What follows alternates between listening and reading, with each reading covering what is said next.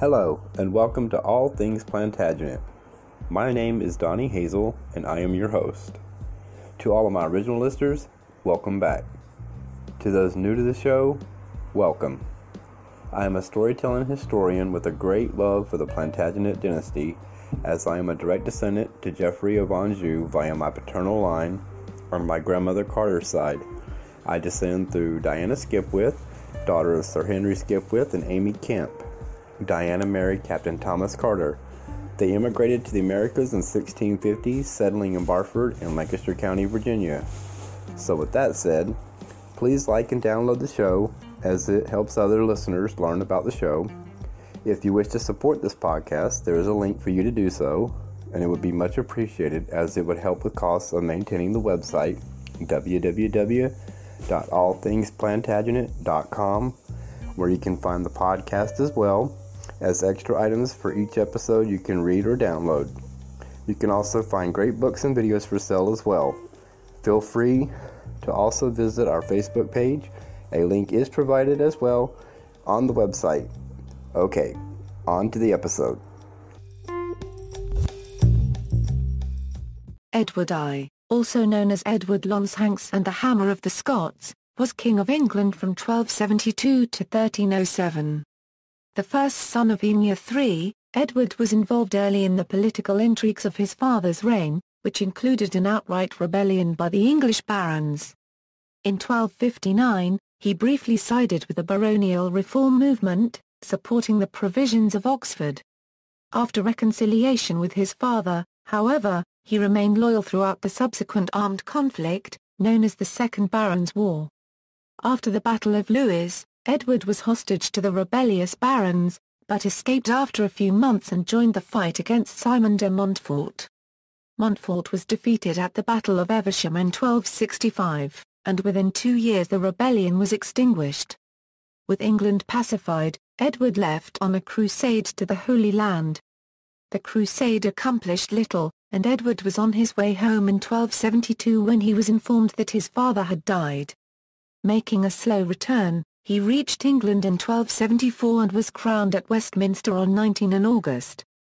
He spent much of his reign reforming royal administration and common law. Through an extensive legal inquiry, Edward investigated the tenure of various feudal liberties, while the law was reformed through a series of statutes regulating criminal and property law. Increasingly, however, Edward's attention was drawn towards military affairs. After suppressing a minor rebellion in Wales in 1276 a Euro 77, Edward responded to a second rebellion in 1282 a Euro 83 with a full-scale war of conquest. After a successful campaign, Edward subjected Wales to English rule, built a series of castles and towns in the countryside and settled them with Englishmen.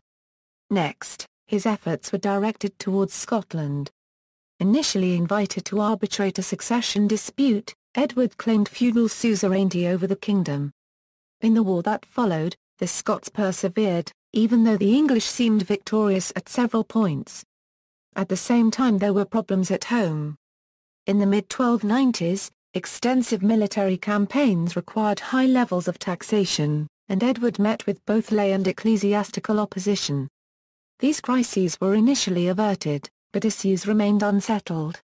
When the king died in 1307, he left to his son, Edward II, an ongoing war with Scotland and many financial and political problems.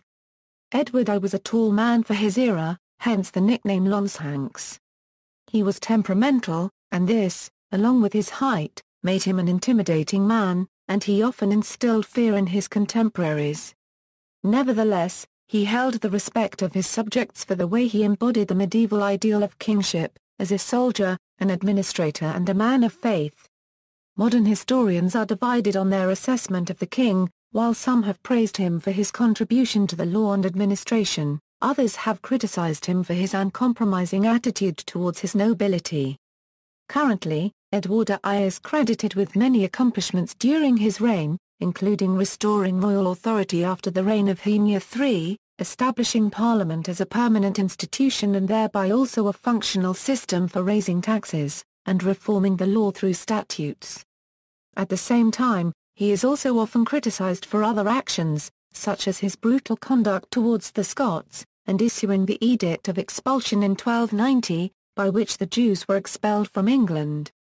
The edict remained in effect for the rest of the Middle Ages, and it would be over 350 years until it was formally overturned under Oliver Cromwell in 1656.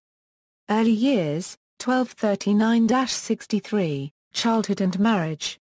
Edward was born at the Palace of Westminster on the night of 17 Euro June 18, 1239, to King Henry III and Eleanor of Provence. Edward was an Anglo-Saxon name, and was not common among the aristocracy of England after the Norman conquest, but Henry was devoted to the veneration of Edward the Confessor, and decided to name his firstborn son after the saint. Among his childhood friends was his cousin Henry of Almaine, son of King Henry's brother Richard of Cornwall. Henry of Almaine would remain a close companion of the prince, both through the civil war that followed, and later during the Crusade. Edward was in the care of Hugh Giffard a Euro father of the future Chancellor Godfrey Giffard a Euro until Bartholomew Pegg took over at Giffard's death in 1246. There were concerns about Edward's health as a child, and he fell ill in 1246, 1247, and 1251. He became an imposing man. At 6 feet 2 inches he towered over most of his contemporaries, and hence perhaps his epithet Longshanks, meaning long legs, or long shins.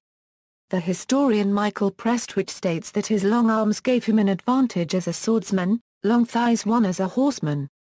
In youth, his curly hair was blonde. In maturity it darkened, and in old age it turned white. His features were marred by a drooping left eyelid. His speech, despite a lisp, was said to be persuasive.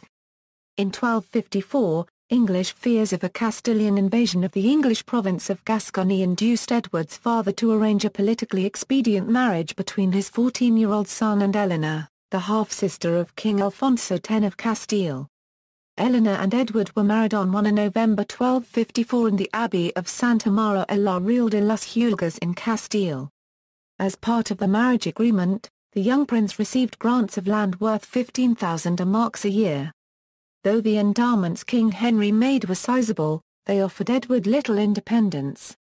He had already received Gascony as early as 1249, but Simon de Montfort, 6th Earl of Leicester, had been appointed as royal lieutenant the year before and, consequently, drew its income, so in practice Edward derived neither authority nor revenue from this province.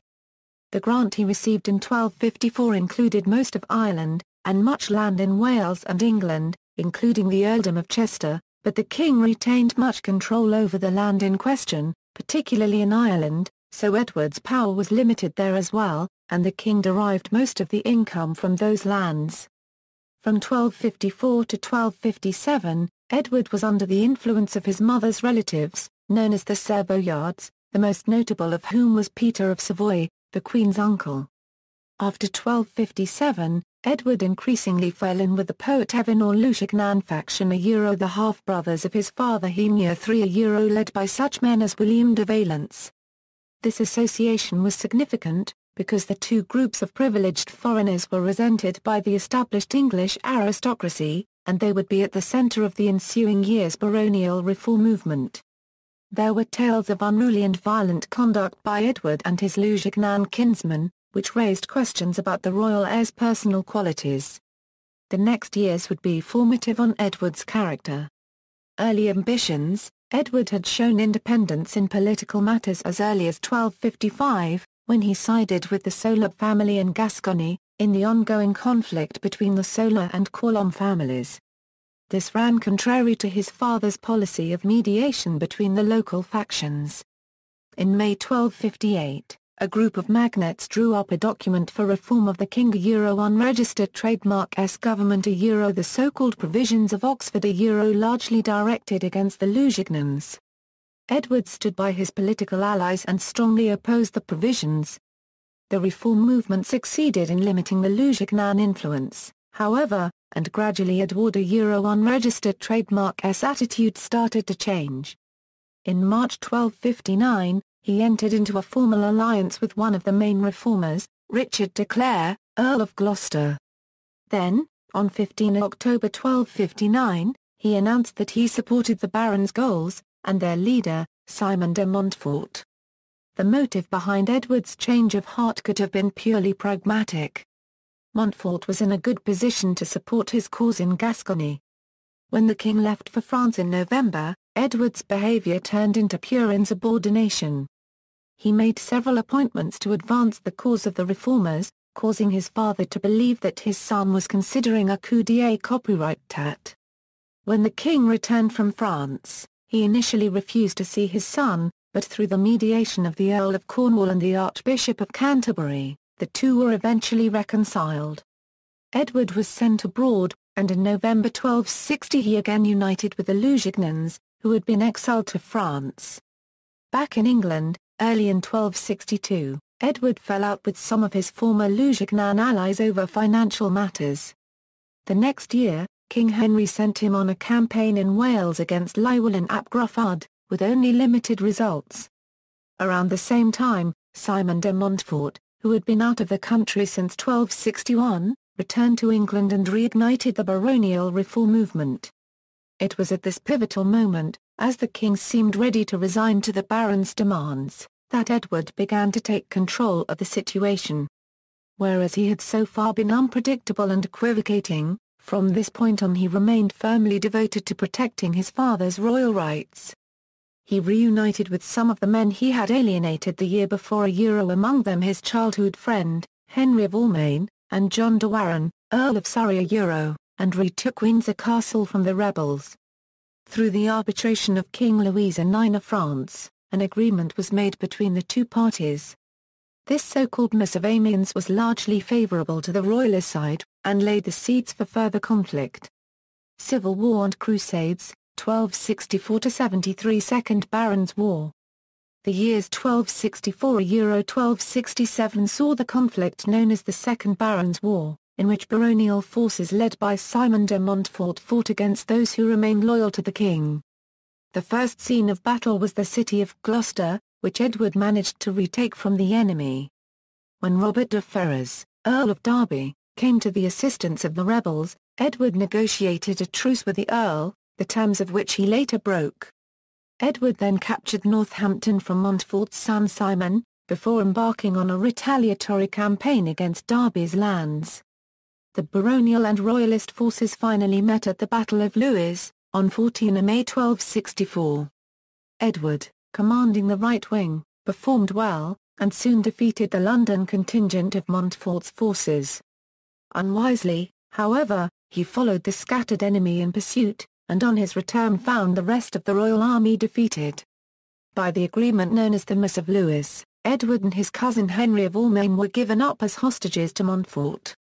Edward remained in captivity until March, and even after his release he was kept under strict surveillance. Then, on 28 May, he managed to escape his custodians and joined up with the Earl of Gloucester, who had recently defected to the king's side. Montfort's support was now dwindling, and Edward retook Worcester and Gloucester with relatively little effort.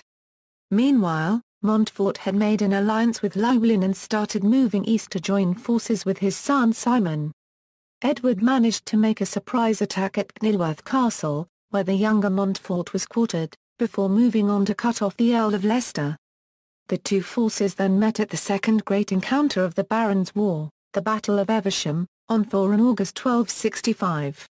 Montfort stood little chance against the superior royal forces, and after his defeat he was killed and mutilated on the field. Through such episodes as the deception of Derby at Gloucester, Edward acquired a reputation as untrustworthy. During the summer campaign, though, he began to learn from his mistakes, and acted in a way that gained the respect and admiration of his contemporaries. The war did not end with Montfort's death, and Edward participated in the continued campaigning. At Christmas, he came to terms with the younger Simon de Montfort and his associates at the Isle of Axholme in Lincolnshire, and in March he led a successful assault on the Cinque Ports. A contingent of rebels held out in the virtually impregnable Kenilworth Castle and did not surrender until the drafting of the conciliatory dictum of Kenilworth. In April it seemed as if Gloucester would take up the cause of the reform movement, and civil war would resume, but after a renegotiation of the terms of the dictum of Kenilworth, the parties came to an agreement. Edward, however, was little involved in the settlement negotiations following the wars. At this point his main focus was on planning his upcoming crusade. Crusade and Accession Edward took the Crusaders' cross in an elaborate ceremony on 24 June 1268, with his brother Edmund and cousin Henry of Almaine. Among others who committed themselves to the Ninth Crusade were Edward's former adversaries a Euro like the Earl of Gloucester, though de Clare did not ultimately participate. With the country pacified, the greatest impediment to the project was providing sufficient finances. King Louis IX of France, who was the leader of the crusade, provided a loan of about a £17,500. This, however, was not enough. The rest had to be raised through a tax on the laity, which had not been levied since 1237.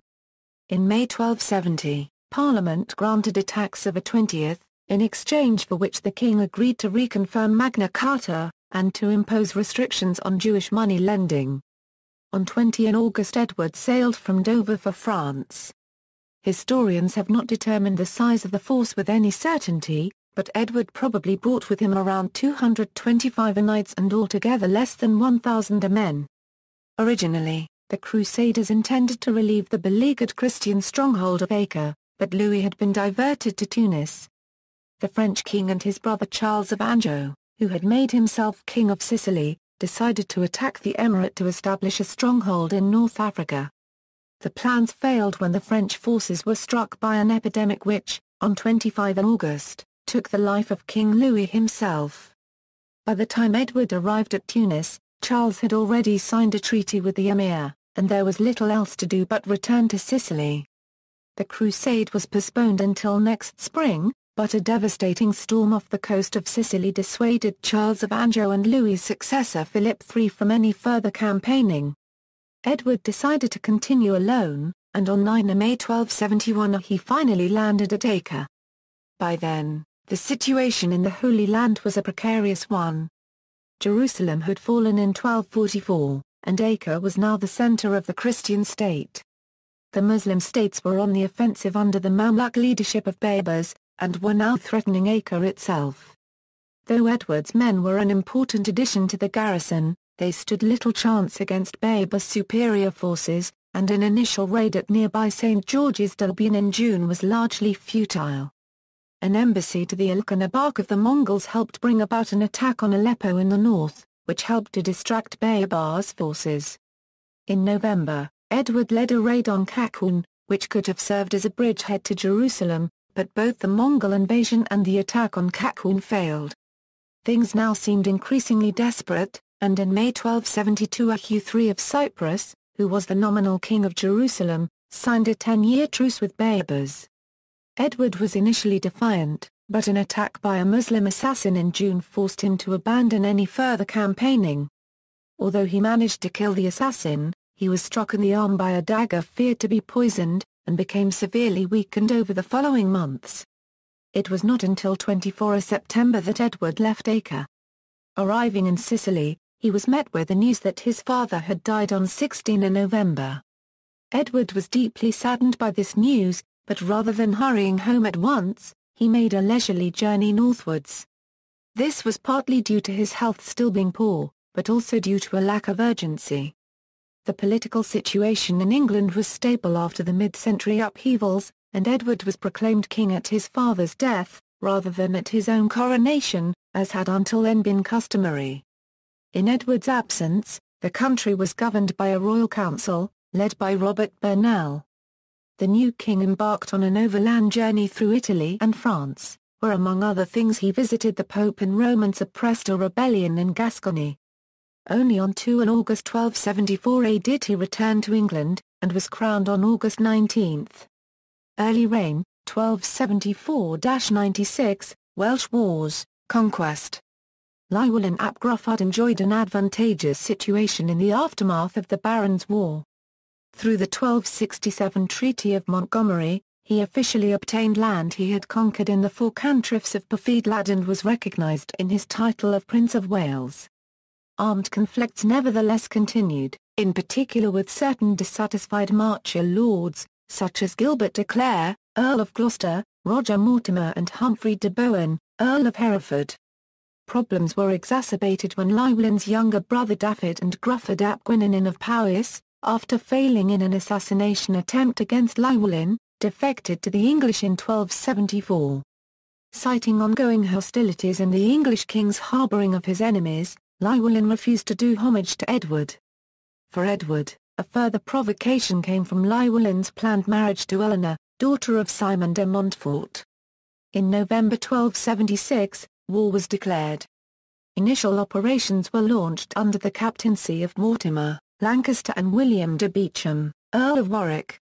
Support for Llywelyn was weak among his own countrymen. In July 1277 Edward invaded with a force of 15,500, of whom 9,000 were Welshmen. The campaign never came to a major battle, and Llywelyn soon realised he had no choice but to surrender. By the Treaty of Aberconwy in November 1277, he was left only with the land of Gwynedd, though he was allowed to retain the title of Prince of Wales. When war broke out again in 1282, it was an entirely different undertaking. For the Welsh, this war was over national identity, enjoying wide support, provoked particularly by attempts to impose English law on Welsh subjects. For Edward, it became a war of conquest rather than simply a punitive expedition, like the former campaign. The war started with a rebellion by Dafydd, who was discontented with the reward he had received from Edward in 1277. Llywelyn and other Welsh chieftains soon joined in, and initially the Welsh experienced military success. In June, Gloucester was defeated at the Battle of Llandeilo On 6 November, while John Peckham, Archbishop of Canterbury, was conducting peace negotiations, Edward's commander of Anglesey, Luke de Taney, decided to carry out a surprise attack. A pontoon bridge had been built to the mainland, but shortly after Taney and his men crossed over, they were ambushed by the Welsh and suffered heavy losses at the Battle of Mol The Welsh advances ended on 11 December, however, when Llywelyn was lured into a trap and killed at the Battle of Orewin Bridge. The conquest of Gwynedd was complete with the capture in June 1283 of Dafydd, who was taken to Shrewsbury and executed as a traitor the following autumn. Further rebellions occurred in 1287 a Euro 8 and, more seriously, in 1294, under the leadership of Madog ap Llywelyn, a distant relative of Llywelyn ap Gruffydd. This last conflict demanded the king's own attention, but in both cases the rebellions were put down. Colonization By the 1284 Statute of Rhuddlan, the Principality of Wales was incorporated into England and was given an administrative system like the English, with countries policed by sheriffs. English law was introduced in criminal cases, though the Welsh were allowed to maintain their own customary laws in some cases of property disputes. After 1277, and increasingly after 1283, Edward embarked on a full-scale project of English settlement of Wales, creating new towns like Flint, Aberystwyth, and Rhuddlan. Their new residents were English migrants, with the local Welsh banned from living inside them, and many were protected by extensive walls. An extensive project of castle building was also initiated, under the direction of Master James of St. George, a prestigious architect whom Edward had met in Savoy on his return from the Crusade. These included the castles of Beaumaris, Caernarfon, Conwy and Harlech, intended to act both as fortresses and royal palaces for the king. His program of castle building in Wales heralded the introduction of the widespread use of arrow slits in castle walls across Europe, drawing on Eastern influences. Also a product of the Crusades was the introduction of the concentric castle, and four of the eight castles Edward founded in Wales followed this design. The castles made a clear, imperial statement about Edward's intentions to rule North Wales permanently, and drew on imagery associated with the Byzantine Roman Empire and King Arthur in an attempt to build legitimacy for his new regime. In 1284, King Edward had his son Edward born at Caernarfon Castle, probably to make a deliberate statement about the new political order in Wales. David Powell, a 16th-century clergyman, suggested that the baby was offered to the Welsh as a prince that was born in Wales and could speak never a word of English, but there is no evidence to support this account. In 1301 at Lincoln, the young Edward became the first English prince to be invested with the title of Prince of Wales, when King Edward granted him the earldom of Chester and lands across North Wales. The king seems to have hoped that this would help in the pacification of the region, and that it would give his son more financial independence. Diplomacy and war on the continent Edward never again went on crusade after his return to England in 1274, but he maintained an intention to do so, and took the cross again in 1287. This intention guided much of his foreign policy, until at least 1291. To stage a European-wide crusade, it was essential to prevent conflict between the greater princes on the continent. A major obstacle to this was represented by the conflict between the French House of Anjou ruling southern Italy, and the Kingdom of Aragon in Spain. In 1282, the citizens of Palermo rose up against Charles of Anjou and turned for help to Peter of Aragon, in what has become known as the Sicilian Vespers. In the war that followed, Charles of Anjou's son, Charles of Salerno, was taken prisoner by the Aragonese. The French began planning an attack on Aragon, raising the prospect of a large-scale European war. To Edward, it was imperative that such a war be avoided, and in Paris in 1286 he brokered a truce between France and Aragon that helped secure Charles' release. As far as the Crusades were concerned, However, Edward's efforts proved ineffective. A devastating blow to his plans came in 1291, when the Mamluks captured Acre, the last Christian stronghold in the Holy Land. After the fall of Acre, Edward's international role changed from that of a diplomat to an antagonist. He had long been deeply involved in the affairs of his own Duchy of Gascony, in 1278 he assigned an investigating commission to his trusted associates Otto de Grandson and the Chancellor Robert Burnell, which caused the replacement of the Seneschal Luc de Taigny. In 1286, Edward visited the region himself and stayed for almost three years. The perennial problem, however, was the status of Gascony within the Kingdom of France, and Edward's role as the French king's vassal. On his diplomatic mission in 1286, Edward had paid homage to the new king, Philip IV, but in 1294 Philip declared Gascony forfeit when Edward refused to appear before him in Paris to discuss the recent conflict between English, Gascon, and French sailors. Eleanor of Castile had died on 28 November 1290. Uncommon for such marriages of the period, the couple loved each other. Moreover, like his father, Edward was very devoted to his wife and was faithful to her throughout their married lives a Euro rarity among monarchs of the time. He was deeply affected by her death. He displayed his grief by erecting 12 so-called Eleanor crosses, one at each place where her funeral cortege stopped for the night. As part of the peace accord between England and France in 1294, it was agreed that Edward should marry Philip IV's half-sister Margaret, but the marriage was delayed by the outbreak of war. Edward made alliances with the German king, the Counts of Flanders and Guelders, and the Burgundians, who would attack France from the north. The alliances proved volatile, however, and Edward was facing trouble at home at the time, both in Wales and Scotland.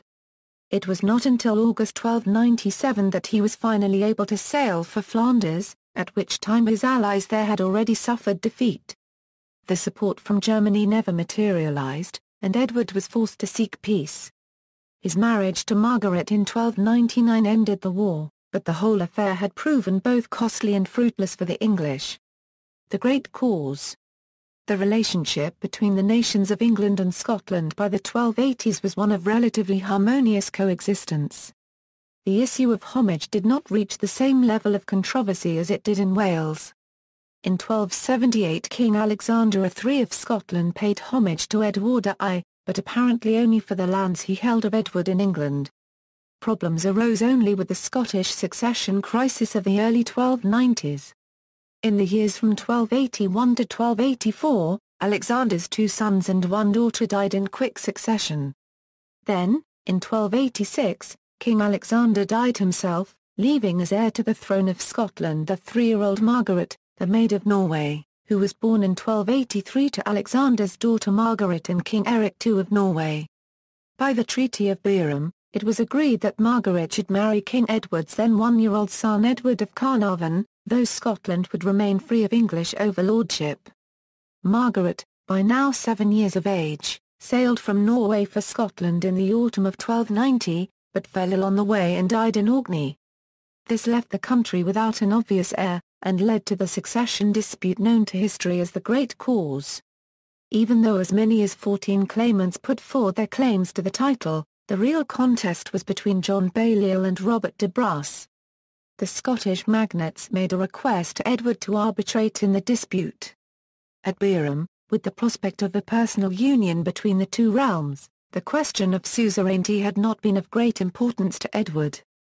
Now he insisted that, if he were to settle the contest, he had to be fully recognised as Scotland's feudal overlord.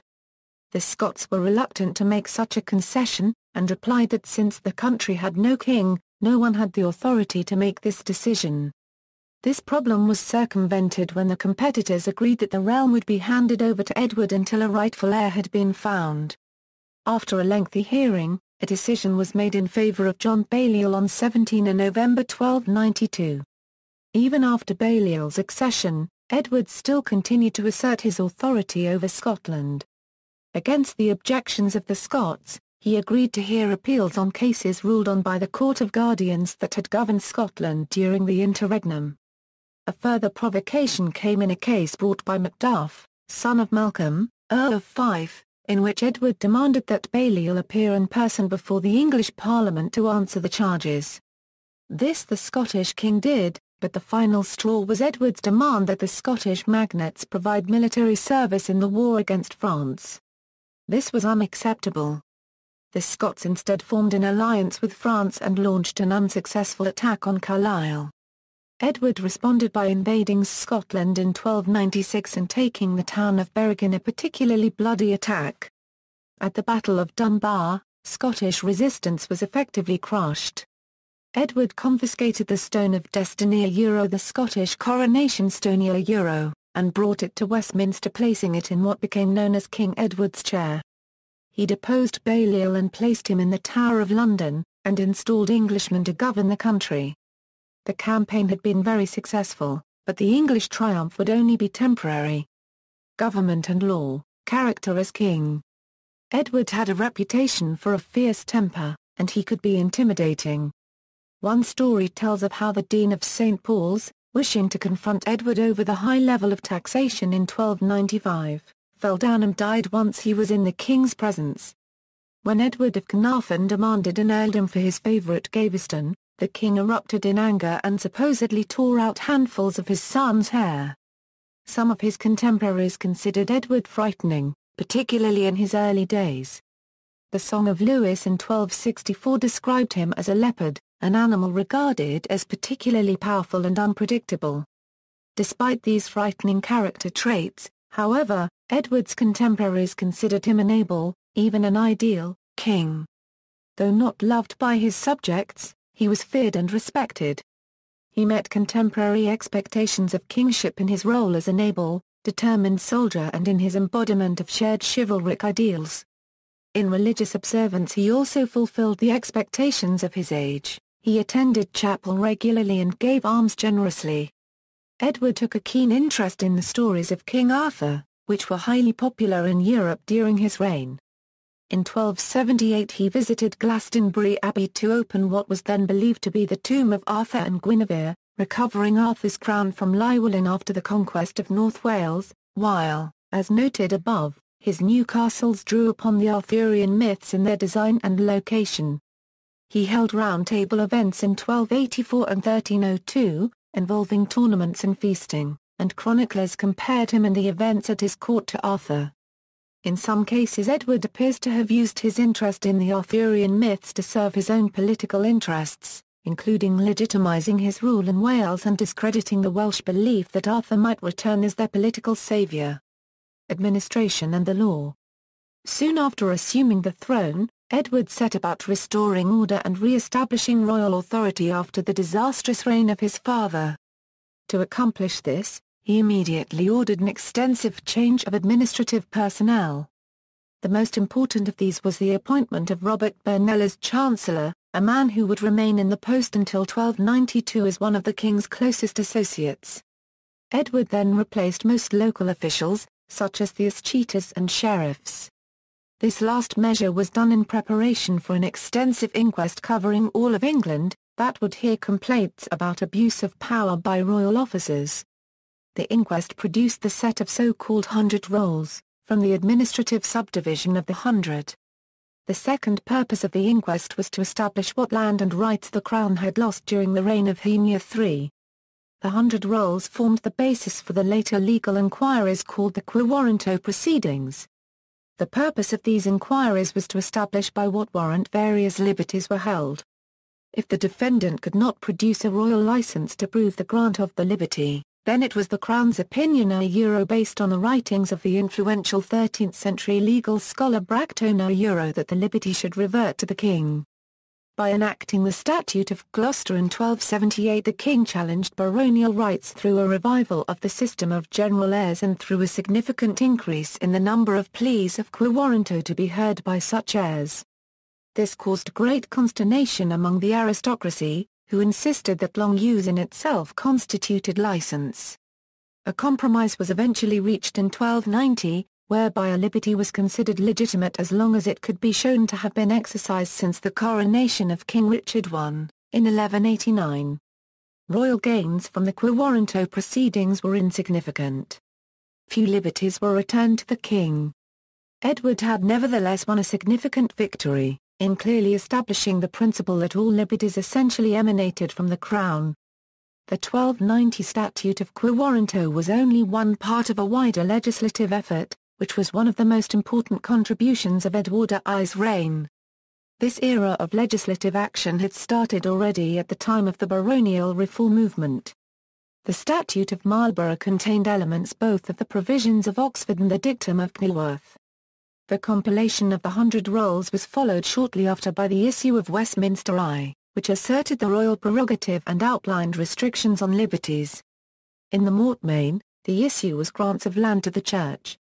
The first clause of Westminster II, known as de donis conditionalibus, dealt with family settlement of land, and entails. Merchants established firm rules for the recovery of debts, while Winchester dealt with peacekeeping on a local level. Quia Emptores a Euro issued along with Quo Warranto Euro set out to remedy land ownership disputes resulting from alienation of land by subinfeudation. The age of the great statutes largely ended with the death of Robert Burnell in 1292.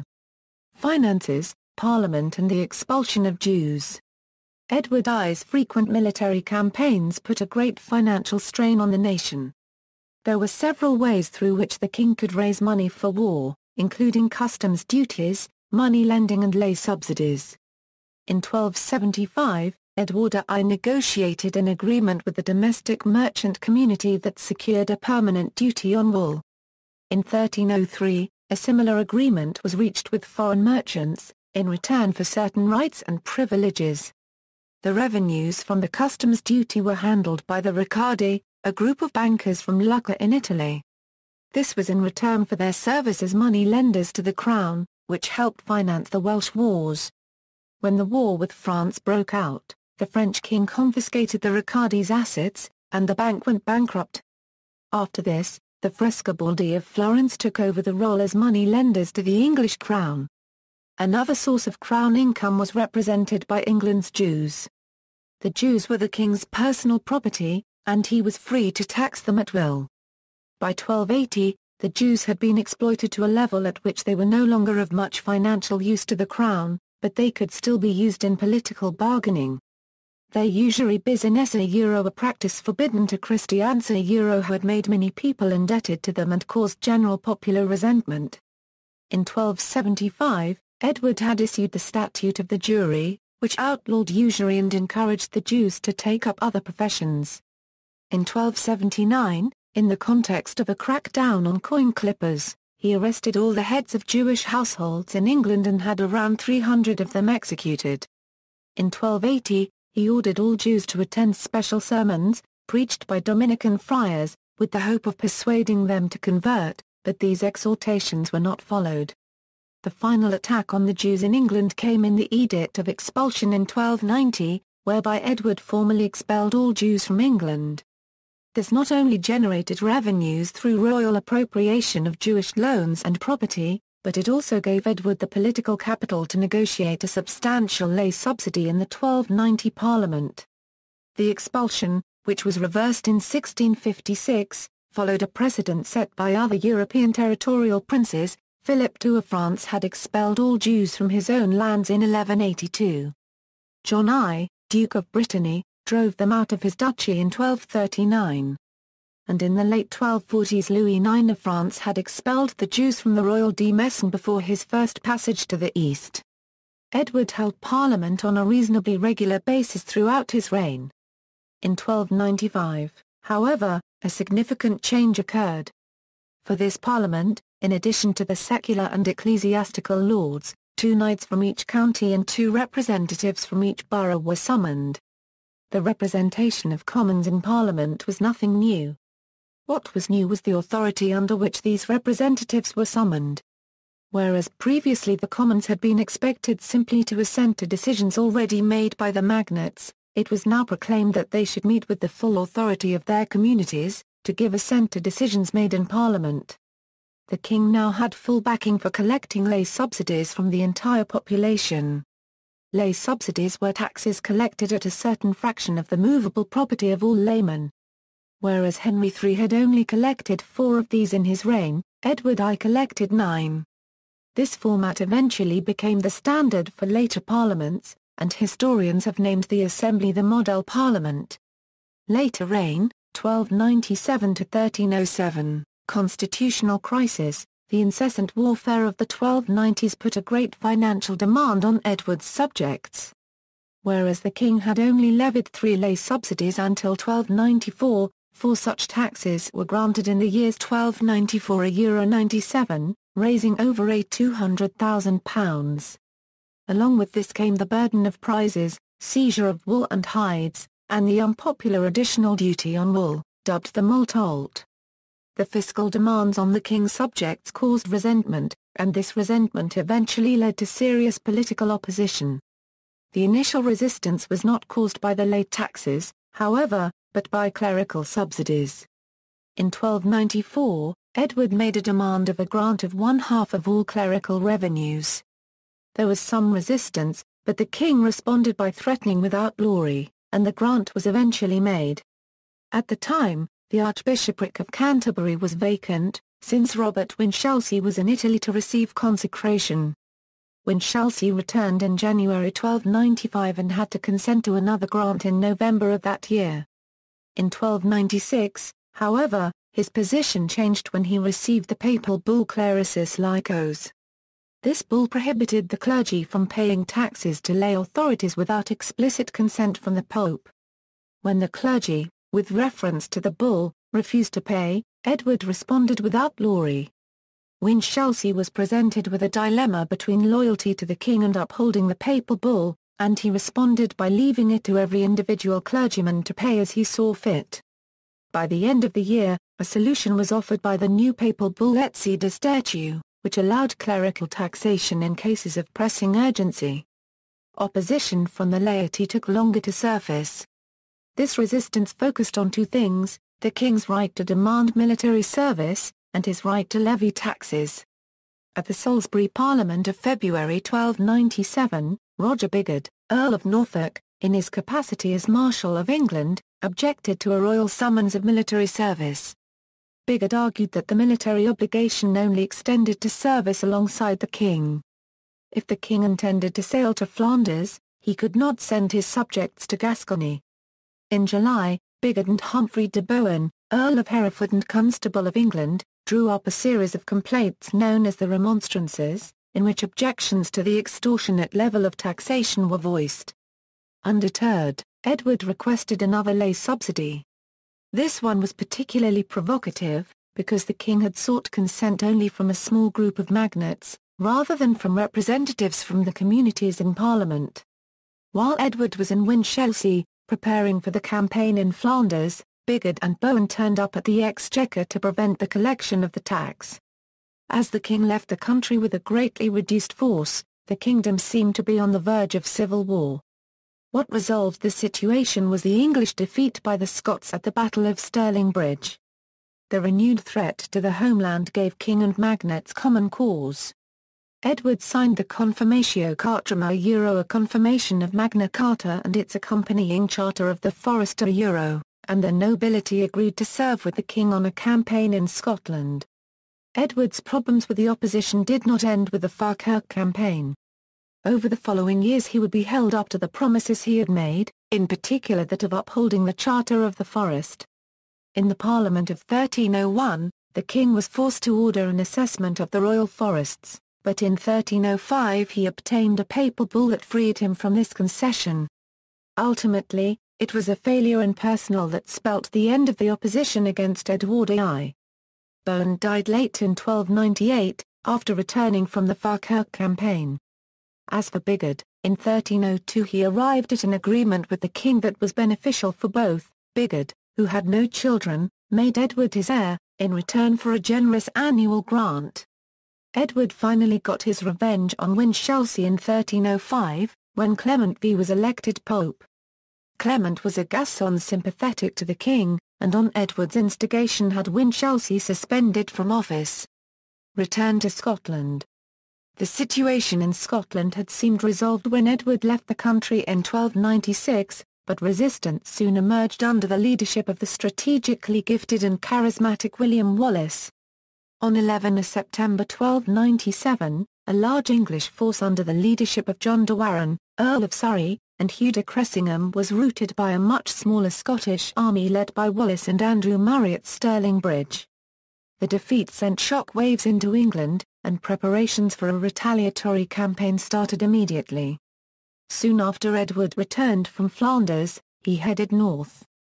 On 22 July 1298, in the only major battle he had fought since Evesham in 1265, Edward defeated Wallace's forces at the Battle of Falkirk. Edward, however, was not able to take advantage of the momentum, and the next year the Scots managed to recapture Stirling Castle. Even though Edward campaigned in Scotland both in 1300, when he successfully besieged Caerlaverock Castle and in 1301, the Scots refused to engage in open battle again preferring instead to raid the English countryside in smaller groups.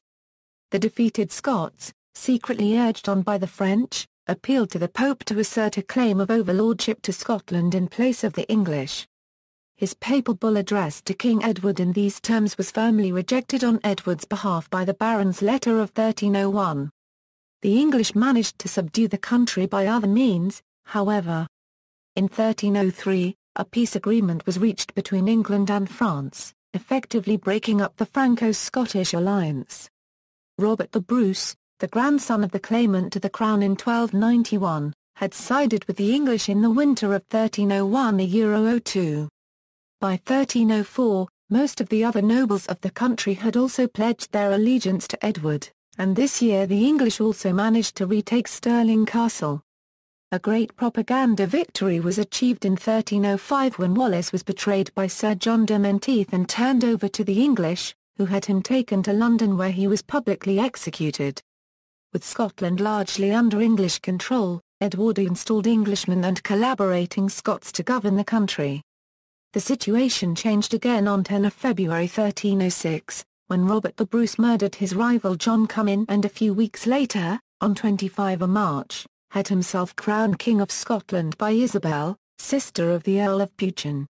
Bruce now embarked on a campaign to restore Scottish independence, and this campaign took the English by surprise.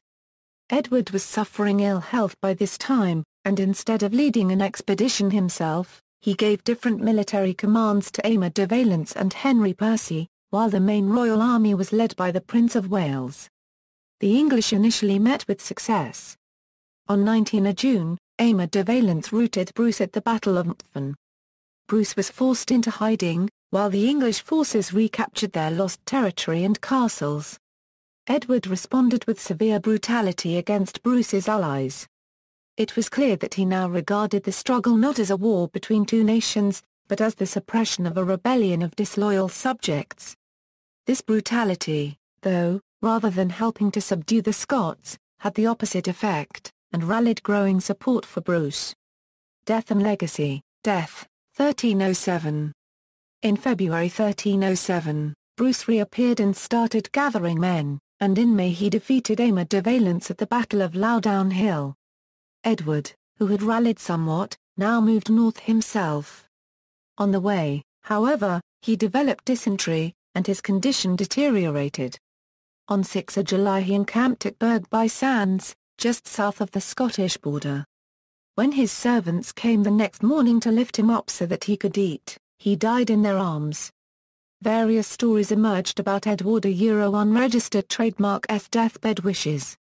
According to one tradition, he requested that his heart be carried to the Holy Land, along with an army to fight the infidels. A more dubious story tells of how he wished for his bones to be carried along on future expeditions against the Scots. Another account of his deathbed scene is more credible. According to one chronicle, Edward gathered around him the Earls of Lincoln and Warwick, Aymer de Valence, and Robert Clifford, and charged them with looking after his son Edward. In particular they should make sure that Piers Gaveston was not allowed to return to the country. This wish, however, the son ignored, and had his favourite recalled from exile almost immediately. The new king, Edward II, remained in the north until August, but then abandoned the campaign and headed south. He was crowned king on 25 February 1308. Edward I's body was brought south, laying in state at Waltham Abbey, before being buried in Westminster Abbey on 27 October. There are few records of the funeral, which cost a £473. Edward's tomb was an unusually plain sarcophagus of Purbeck marble, without the customary royal effigy, possibly the result of the shortage of royal funds after the king's death. The sarcophagus may normally have been covered over with rich cloth, and originally might have been surrounded by carved busts and a devotional religious image, all since lost. The Society of Antiquaries opened the tomb in 1774, finding that the body had been well preserved over the preceding 467 years, and took the opportunity to determine the king's original height. Traces of the Latin inscription Edwardus Primus Scottorum Malleus 1308. Pactum serva, which can still be seen painted on the side of the tomb, referring to his vow to avenge the rebellion of Robert Bruce. This resulted in Edward being given the epithet the Hammer of the Scots by historians, but is not contemporary in origin, having been added by the abbot John Feckenham in the 16th century. Historiography The first histories of Edward in the 16th and 17th centuries drew primarily on the works of the chroniclers, and made little use of the official records of the period. They limited themselves to general comments on Edward's significance as a monarch, and echoed the chronicler's praise for his accomplishments.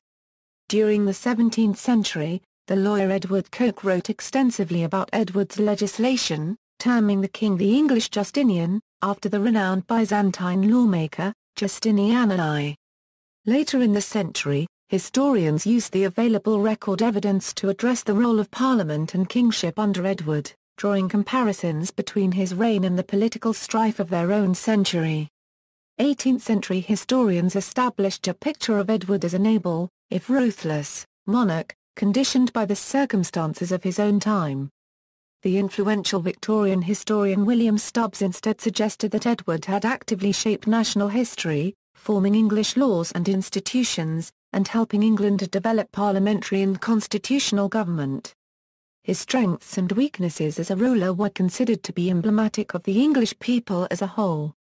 Stubbs student, Thomas Tout, initially adopted the same perspective, but after extensive research into Edward's royal household, and backed by the research of his contemporaries into the early parliaments of the period, he changed his mind.